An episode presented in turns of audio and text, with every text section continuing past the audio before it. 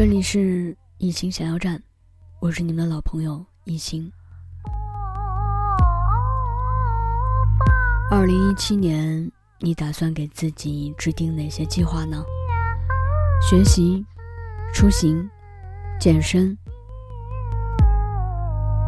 买一辆车、买一栋房子、有个男朋友、结婚、生孩子。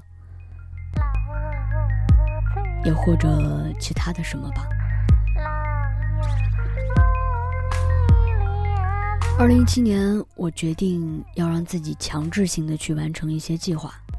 嗯，我现在已经爱上了这种提前制定计划并且实施完成的感觉。我觉得这件事情是一个上瘾的事儿。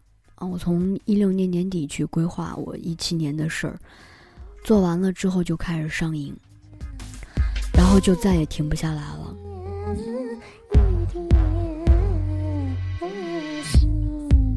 二零一七年一定是一个新的开始，我不能再像二零一六年或者是甚至更前面的年那样让自己度过，就是什么都没做，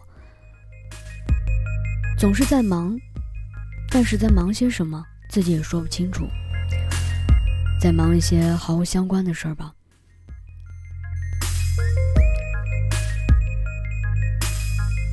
其实还是没有规划，嗯，没有自律，所以才会觉得混乱。从今年开始要变得自律，变得有规划。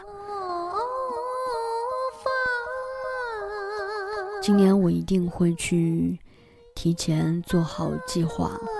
然后，怎么个强制法呢？就是花钱，提前把要学的东西都报好名，然后钱都交了。你不学呢，也得学；你不去呢，也得去。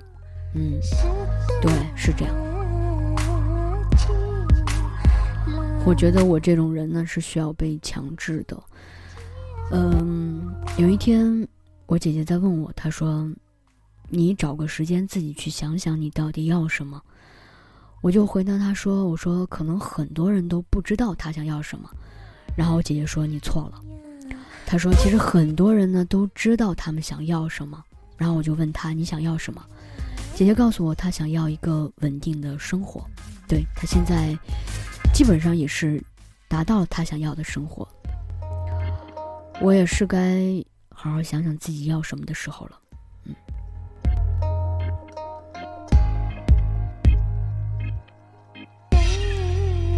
最近呢，我喜欢上了这样的曲风。呃，可能在听这一期朋友的这一期节目的朋友可能会说啊，这个音乐听着有点瘆得慌啊，瘆得慌就瘆得慌吧。我觉得还可以吧，起码不是特别排斥啊，能接受。因为这次其实最大的遗憾呢，就是。去上海了之后没能骑得了他们的自行车，我觉得二零一七年我要把学骑自行车先放在首位，因为这个的话比较容易实现。嗯，在上海的那种自行车呢，他们是比较随意的，怎么讲呢？就是他不会固定说你自行车一定是从哪儿起始啊，然后又从哪儿放的这种规定呃没有。就是扫个二维码，然后骑个自行车就可以走街串巷了。然后停到任何一个地方，只要城管或者是保安不去管你的话，你都可以停在那儿。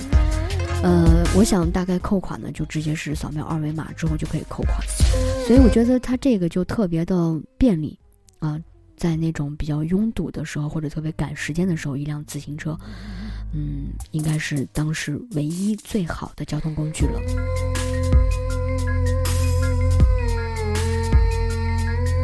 二零一七年，我一定是得好好学习，天天向上。因为这次出行了之后呢，打击特别大。你就会看到大城市的人永远都在学习。当时我在会场，其实特别感动，就是看到了很多头发花白的老人。嗯，我其实心里是恐惧的，因为我在想，如果有一天我要是到了他们那个年龄，我还会像他们那样去坚持学习吗？其实我觉得他们那种精神真的是值得我们去学习的，嗯，真的要学到老活到老才对，否则真的会被世界淘汰的。我原以为我是跑得很快的人，但是没想到还是不行，我还是被落下了很长很长很长的一段路。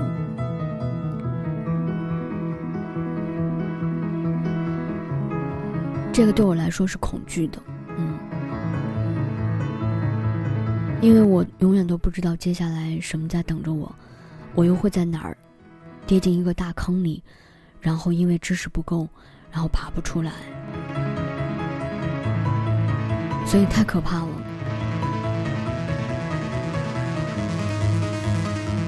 好吧，希望这一次听到我的节目的朋友，在二零一七年呢，可以好好的给自己做一个规划，不要像过去那样就随随便便的去浪费时间吧。因为我现在是越来越觉得时间的宝贵和时间的重要，因为我们总是在浪费大把的时间去做无效的事情。嗯。